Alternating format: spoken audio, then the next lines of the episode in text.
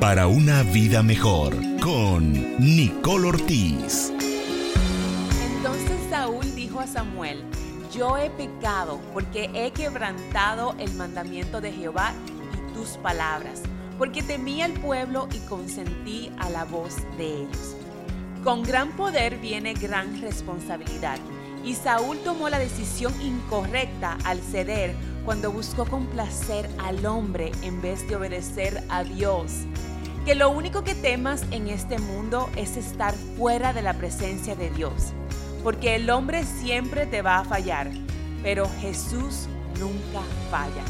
Comprométete hoy a confiar y obedecer, porque si permaneces en Él, Él permanecerá en ti. Para una vida mejor con Nicole Ortiz, contáctanos 949-209-6378.